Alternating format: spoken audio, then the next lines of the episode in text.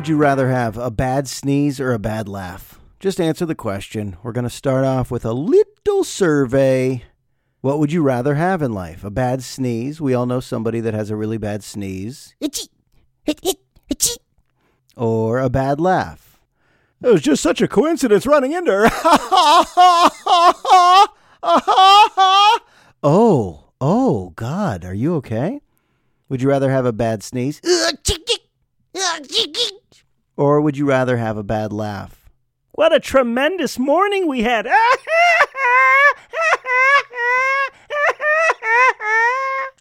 Those are the options, folks. Look, I don't make the options. These are your God given options. Uh, pick one. Or pick neither. Or maybe you know deep down that you have a bad sneeze or a bad laugh. Or maybe you know somebody that has a bad sneeze or a bad laugh. Let's not point fingers. Let's not judge anymore. Let's just talk shit behind their backs, okay? Let's all go back to talking shit behind each other's backs. Enough of this. Up close and personal discourse. Enough. Folks, we have too much stuff. We got too much stuff. We now have documentaries about minimalism, how to scale down your life. But even minimalism takes a lot of work. Now you need a smaller car and a smaller house and a smaller stove and a smaller chair. You need a smaller lawnmower. You need smaller soap. You need a smaller toilet and a smaller butt to fit on that small toilet. You need a smaller mirror and a smaller pillow. You need a smaller desk. You need a tiny little desk. The minimalism movement. Oh, how daunting is that? We already have too much stuff. Way too much stuff. We have wish lists for so many different occasions. Hey, what do you want for your birthday this year, huh? Hey, what do you want for Christmas? Hey, you're graduating. What should I get you for your graduation? Nah. Hey, it's Hanukkah. What do you want for the first night, second night, third night, fourth night, fifth night, sixth night, seventh night, eighth night? What do you want for Hanukkah this year? What do you want for New Year's? What do you want for St. Patty's? What do you want for Cinco de Mayo? What do you want for Tu B'Shvat? What do you want for Easter? What do you want for Passover? What do you want for Flag Day? What do you want for Arbor Day? What do you want for Friday? What do you want? What do you want? What do you want? Just look at my wish list. Hey, write out a big wish list. Put it on Amazon. Guess what? We don't need anything. Most of us, we don't need anything. Consumerism makes us feel like we need some things. There's a long list of things that we don't need. It's probably at your house right now. Just look around. Look around. You have bookends? Have you ever had a use for bookends? What would happen if you didn't have bookends? Would your books keep falling? Do you need decorative bookends? Do you need expensive bookends? No, you don't need bookends. Look around your house right now. Just look around. Think about your house. Think about your bathroom, your kitchen, your living room, your bedroom. What percentage of that stuff do you need? Eh, 42 is the answer. You need 42% of that. Do you really need a standing desk? No thanks. A standing desk? I'm seated right now at my desk, speaking into this microphone. The idea of standing right now sounds a little exhausting. No thanks. In my entire lifetime, I've received three paperweights as gifts. Paperweights. You know damn well, we, the human race, has never had a need for paperweights. You couldn't just find something heavy around the room? If it was that windy to keep paper down, you couldn't find something heavy to just put on top of a stack of papers? Paperweights? No thanks. You don't need it. You know how many little things future generations are not going to need, but their parents might tell them you need? You need dish gloves. Who's doing the dishes with dish gloves still? If it's hot, put a little more cool water in, huh? If your fingers are getting a little pruny, that's fine. They'll go back to normal fingers soon. Pruny finger, it's not a permanent condition. Who's putting on those rubber gloves to wash dishes anymore? You don't need them. I got a long list of items you don't need. I'm going to say it right now iron. In my entire life, I think I've ironed something twice. And I don't have wrinkled clothes. I just don't need an iron. Hang them up, throw them through the dryer for a minute. You need an iron and an ironing board. What a production. You put water in the iron, you spill it all over the place, you wet your shirt, you burn your shirt. Makes your shirt seem like it has so many different angles and directions. No, no, I'm done. We don't need irons. I don't think I have that many friends who are ironing their clothes, maybe once a year when you go to a wedding, but who's even going to enough occasions to require owning an iron. My wife's birthday is coming up, and her family goes off of a wish list. They don't give random gifts. My wife's family goes off of a wish list. What do you really want? And as my wife was perusing Amazon, we agreed nothing. She likes great restaurants, experiences, but items, we're done. We don't need any more items. We, the human race, actually, there's a lot of people in need. I don't want to discount that. But in my suburb, I was driving down the street the other day, and a lot of these houses just have their garage doors up. Sometimes I look in, I look in, I invade their privacy, and I look in. Holy shit, what an explosion of useless items. Just look like this room, this wooden, dank, dark room we call garage, just barfed up a bunch of objects that aren't going to be used. You have a garage? Do you? You're listening right now. Walk into that garage. Okay, look around, look around, look around, look around. How many of those things have you used in the last year? Those swim rings? That George Foreman grill? Keep looking. That trampoline? That broken trampoline that you've been meaning to fix? Look around that garage. That cassette player? You about to use that? No? Okay. How about all those paint cans? You gonna get to that anytime soon? No? How many yardsticks and brooms and rakes? Count. I'll give you a chance to just count. How many do you need? How much camping equipment you really need? You go camping once every 10 years. Look at your garage. You don't need all that shit. You could barely walk anywhere. We don't need anything. We don't need any more. How about in the house? Why do we shove so much shit into our homes? Have you seen all these signs? These home wall signs with quotes and messages? You've seen these? Some of them are just letters and decals that you stick on your wall. This is our happy place. Come in and cozy up. Did we lose our creativity? We need pre made home decor wall signs? What is this shit? An angel blessed this room. Exclamation point. That's a sweet font covering your entire wall. I'm asking you right now, how many of those wall signs do you need? I'm just going to read some from the internet. This one says, Home, the story of who we are, and a collection of all the things we love. In this very flowy, ribbon like cursive.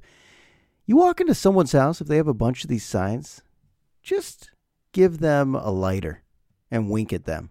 You know what to do. Just give them a lighter, wink, say, You know what to do. Burn them. This one says, Live every moment, laugh every day, love beyond words. It's a butterfly floating over big, giant letters with this dumb mantra. Hey, welcome to my home. In this room, it says, Home Sweet Home. A fortunate family feels fresh. What does this one say? Let me see. This is actually funny. Oh, in this house, we do real. We do real? What? We do mistakes. We do I'm sorry. We do fun. We do hugs. We do forgiveness. We do giggles. We do family. We do love. What are these instructions on your wall of things that you probably don't do because your family's just always fighting? And no one ever refers to these. Oh, this one says, Bless the food before us, the family beside us, and the love between us. Oh, what a great message. Every family needs 900 of these. I could read all of these, but I could just sense you're getting annoyed that these even exist at Kohl's and Target and Walmart. And you know, someone probably gave you one many years ago and you put it up on the wall and you're like, why do, why do we have this? You just put up a fake one. Make your own. See if anyone notices. An angel rests upon this house of filth and fuck faces. Just in a beautiful cursive font. See if anybody notices.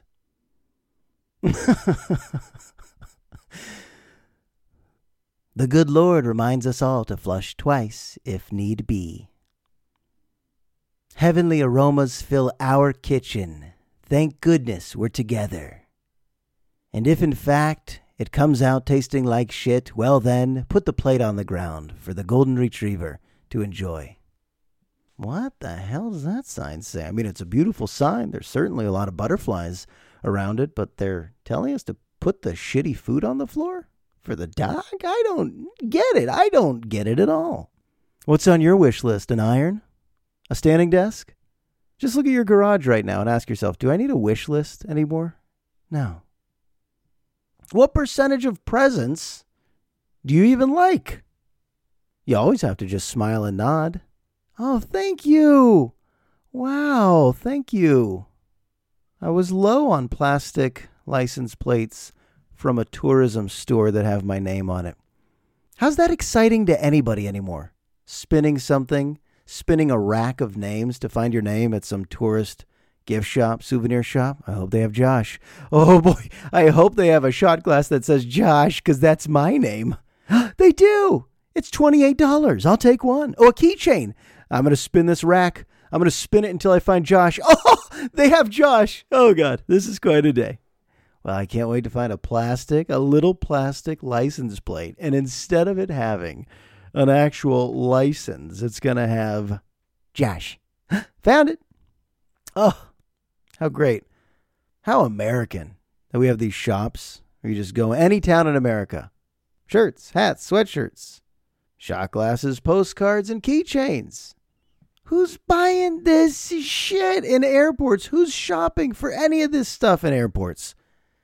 It slowly convinces us that we need it, though. Even me, when I see wine glasses, I'm always thinking, should we upgrade? Do we need more wine glasses? It's usually just me and my wife having wine. What am I picturing in my head? What am I picturing? A scene out of The Great Gatsby where I just have 20 people in my backyard drinking fancy wine in these fancy glasses? It's never going to happen. Maybe once every two years, I might have enough people over, which would require a lot of wine glasses. But really, this is in my head the things I might need.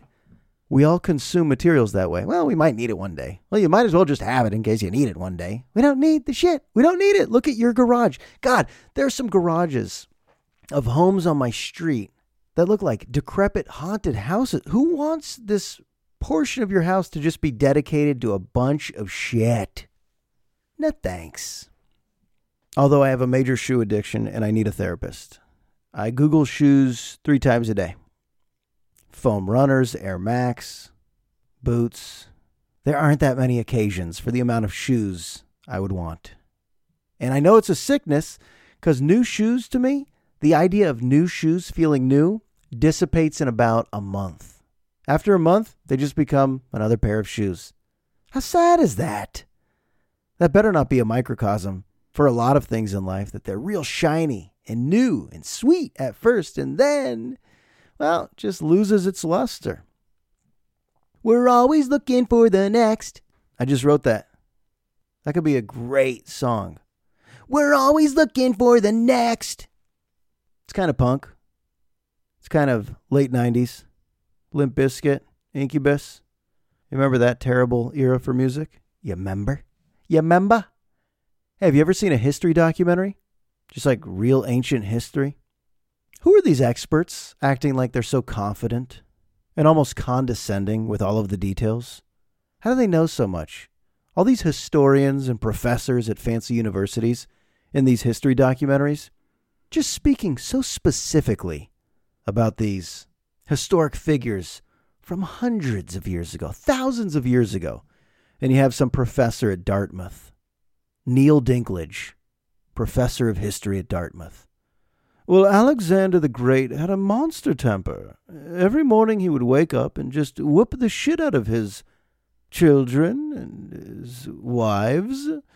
But Alexander the Great had a great appetite for stews. He would love rabbit stew. He would chop his own tomatoes each morning. And Alexander was quite talented in the world of culinary experimentation. Alexander was quite a womanizer. He, uh, how, how do you know? Did you read this in a book? Is this word of mouth? Hey, historians, how do you know? Hey, all of you professors at universities who study history, how do you know such specific details? Oh, Cicero was a great long jumper. Cicero was uh, quite an athlete in his day. The whole town would come around to watch Cicero lift the heaviest of rocks. Oh, really? How do you know? Oh, Voltaire had such a cunning wit to him. Voltaire also was a karate expert.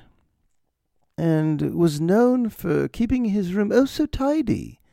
If there was so much as a sock out of place, uh, Voltaire would have a three day meltdown.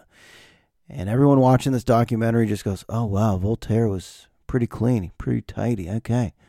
We all just buy this shit. All these professors. Diane Gladstone from Oxford University. Oh, of course, Euripides was really intoxicated at most public appearances, but what separated Euripides uh, from the rest of society was the intellect that brought Euripides uh, to a very respectable level of respectable, respectable honor and respectable honor and respect. Oh, so Euripides was pretty respected, I take it. Uh, a lot of people will uh, see Nefertiti and they'll see the hat, but what they don't know about Nefertiti is that she was great with watercolors. Just great. She would blend the colors and paint. She could paint a tree and a river. Wow, Nefertiti. Nigel Knudsen, professor of historical studies, historian of literature at Princeton, was really able to break down Justinian the Great in that documentary. Nigel, man, he must have read what? A book? And then they film him in his glasses and his tie in his big amphitheater classroom. And Nigel tells us Justinian the Great loved paper. He loved paper. He would roll up drugs into paper, smoke his drugs, and he would write on the paper too. He would even read words off of the paper. Whoa, Justinian really understood the use of paper. Oh, Justinian! He had really, really impressive bacne, the type of back zits that would make a squirrel run up a tree. What? Justinian the Great had bacne? Of course, and chimples, too. Chimples? Come on, Nigel. Chest pimples and bacne? I think it's time to get back on track. I'm watching a history documentary, God damn it, and I need to learn about Justinian. What else you got, Nigel? Professor of Historical Historian Studies of History. I've read a book and I'll tell you, Justinian hated swords, but he always carried a sword. Oh, interesting fun fact. Why did he carry a sword? Well, he carried a sword because his mother in law would get a little yippy at times and he had to keep her in check with the threat of violence. Okay, I think, Nigel, I think that one might have been a guess. I don't know if you found any of that out on your own, but hey, you're in a documentary and you have an accent and you're a professor of history or a historian, and the graphics look professional to me, so hey, I'll take your word for it. That's history. We're just relying on a lot of secondary sources, aren't we? Secondary, tertiary, famosiary, penitentiary, penitentiary, penitentiary sources. oh, your garage is full of shit. Okay? I said it. You don't need any of that stuff. Okay? Your cousin left a sleeping bag at your house five years ago, and you're keeping it just in case your cousin comes back for the sleeping bag. He's not coming back. Toss it. By the way, speaking of great production value, all these documentaries that look professionally made, current teens don't appreciate editing or production value at all. It's just too easy with apps these days to create something. These teens could make a movie, they could make a slideshow, they could do a news package right on their phones. They have the apps, they just film the video, they know how to put the graphics up, they pick the font, all these effects, all these bells and whistles. It looks really polished in the end, and they put it up on social media. And everyone's a director nowadays, everyone's a professional editor. See, I marvel at that. Because in college, what did I go to college in the 1800s? Sometimes it seems like I'm so detached when it comes to the current tech that makes things so easy. But in college, one of our big projects in journalism was to rent out a video camera on a tripod. You film your whole news package, which is about 30 different shots, and then you spend about a week in an editing booth, in a real booth, where you take the tape from the video camera and you feed it into this Final Cut Pro machine. I don't even know what it is. It's like old school splicing film, splicing tape Takes you about three days to add a graphic. News reporter Josh Rosenberg from KCR. And you stand there with your microphone rolling the B roll over the voiceover. And it's like all taking days and days. And you're studying sheets of how do we do this with the B roll? And then how do we edit the sound over? And then how do we eventually put the package together?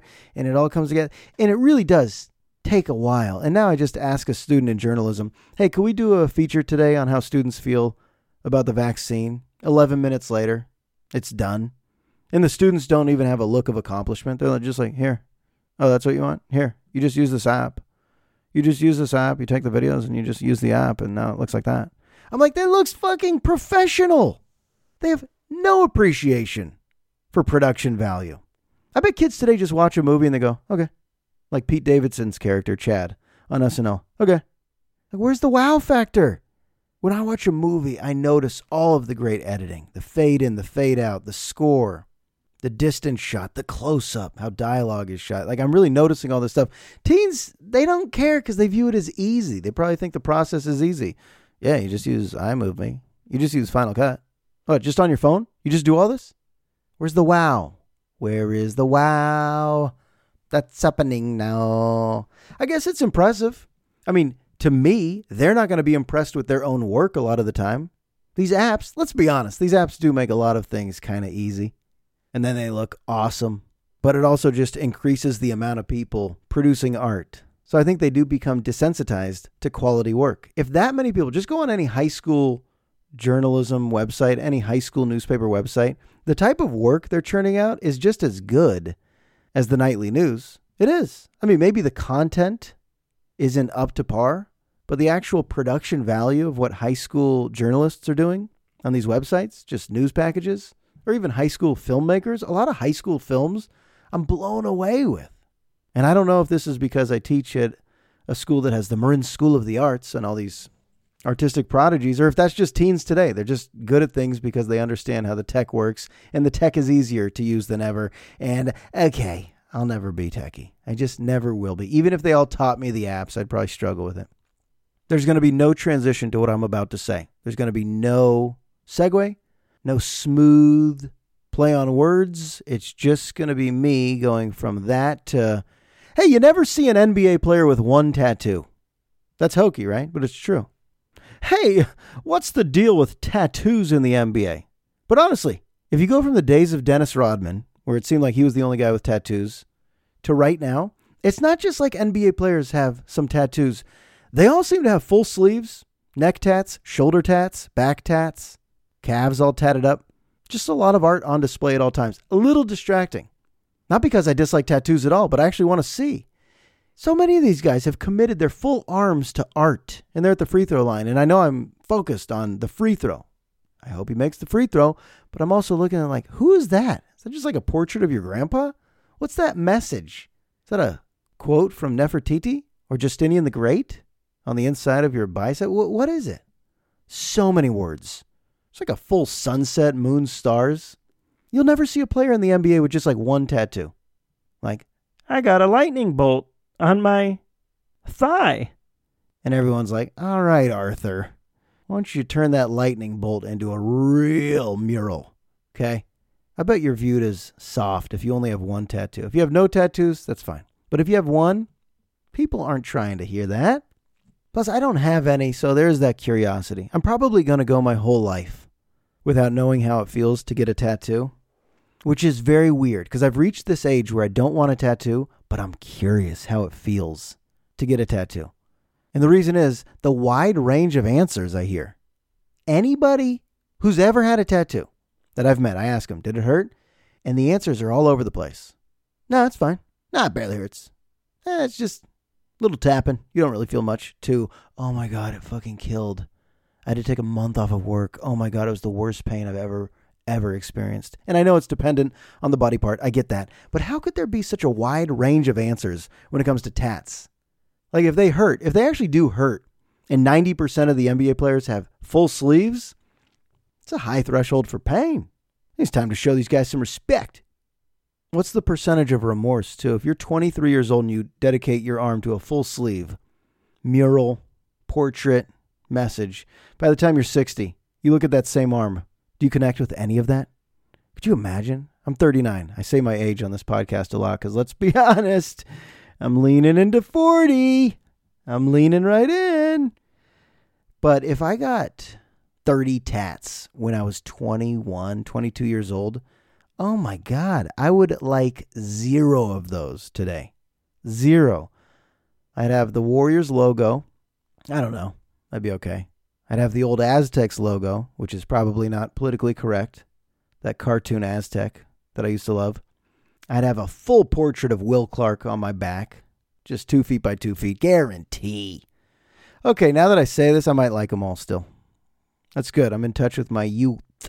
I'm in touch with my youth. Full side. Paul Mooney died at age 79. Who's Paul Mooney? There's no transitions, there's no segues on today's podcast. Who's Paul Mooney? Paul Mooney is someone you might know of. And when I explain who he is, you'll go, okay, sounds famous, sounds interesting. But I think Paul Mooney may have been more of a force in the world of comedy than we ever knew. Also, what's interesting is Paul Mooney was on Twitter, and the day he died, there was a tweet. I wonder if it was that soft of a death where he was able to send a tweet right before he went to the light. I'm going to read that tweet. All right, so Paul Mooney died yesterday. He has 63,000 followers on Twitter. His Twitter bio is I am the real Paul Mooney, godfather of comedy, author and producer. Paul Mooney, godfather of comedy at gmail.com. And then he tweets on May 19th Thank you all from the bottom of our hearts. You're all the best. Mooney World, the godfather of comedy. One moon, many stars. To all in love with this great man, many thanks. Okay, I guess that wasn't from him. Someone tweeted for him. But I was wondering, is he tweeting on his way out? And that's the tweet I saw. I guess I didn't read it close enough to know it was probably written by somebody else. But then you read the obituary and you realize he was behind so many things. In Living Color, The Chappelle Show, Saturday Night Live, The Richard Pryor Show. He wrote jokes for Eddie Murphy and Richard Pryor. Isn't that a little weird when you hear that maybe the greatest comedian of all time, Richard Pryor, widely viewed as the greatest comedian of all time, didn't really write a lot of his material? He performed it, and I know it's his life story, it's his biographical info in his comedy, but Paul Mooney might have been the voice behind all of that. I am guessing that's not happening anymore. If you're like this current generation of comedians, you're writing your own stuff. Right? Right? I'm just hoping it's a meritocracy where the funniest people and the most creative people are also succeeding with comedy. But Richard Pryor was a great performer. But once you realize how many of these jokes were written by Paul Mooney, you start to wonder does it take away a little bit from Pryor's legacy? A little bit? I say yeah. And I love Richard. But today we honor Paul Mooney, who has passed away. Fearless, almost so fearless that he was outcast by many production companies. He was a little too bold. He was a little too angry for a black American to sound that way in the 60s, 70s, 80s, and 90s. But his writing credits show up on so many important films, and he's been the voice of reason and humor behind so many comedians, you got to think that he was just like this wealth of knowledge that never really landed as a legend on stage. I mean, he's performed comedy his whole life. But when you look at the IMDb, you're just like, oh, okay. This was a mastermind. This was a genius of comedy in a country that may have not been ready for him, may have pushed him to the side a lot of the time, but he always found the right vehicle to get his words out there. On days like this, when someone like that passes away, I think it's so important to just spend a second learning about what they contributed to the world of art and the great performers who are biting his style clearly. Clearly, just biting his style. If I say Dave Chappelle, Eddie Murphy, and Richard Pryor, are you kidding? All at one point relied on the mind of Paul Mooney to write the greatest material? Yeah, the comedy world lost a legend. A legend. All right, we're done. I think that's it. I was about to talk about NPR Tiny Desk concerts, but I'll do that next time. Actually, I did realize this real quick. Not to do a little addendum to the last podcast, but I was talking about how this current generation might have it tougher than all the others. And I forgot to talk about school shootings. Here I am talking about they survived the Trump era and they survived the pandemic. They survived cyberbullying and all this. And I forgot that a lot of them live in fear when they are on campus because of all the school shootings and mass shootings that they've heard about that have become normalized in a way. I don't want to say desensitized, but it's barely shocking anymore when you read about a mass shooting, which is a scary thought because Columbine happened on 420 1999. When I was a senior in high school, I remember Columbine, and it was so foreign this idea of what? Shooting on a high school campus? And now, this generation, that's their entire life of seeing stories like this pop up and pop up and pop up. So you're damn right they're full of anxiety. You're damn right they're on edge and we need to address their mental health. If you have no clue what I'm talking about, that's the last podcast. That's episode 139. This is episode 140. It's different. That's just a little footnote from the last one. Now we're all out of order. We're all out of order. We got to get back in a chronological order. We're moving on. Next time is 141. Today, you just sat through 140, and that was a little pearl from 138. Oh, file all of that away under. Who cares? Just say goodbye. Just say goodbye already. All right, episode 140. It's in the books. I'll talk to you soon.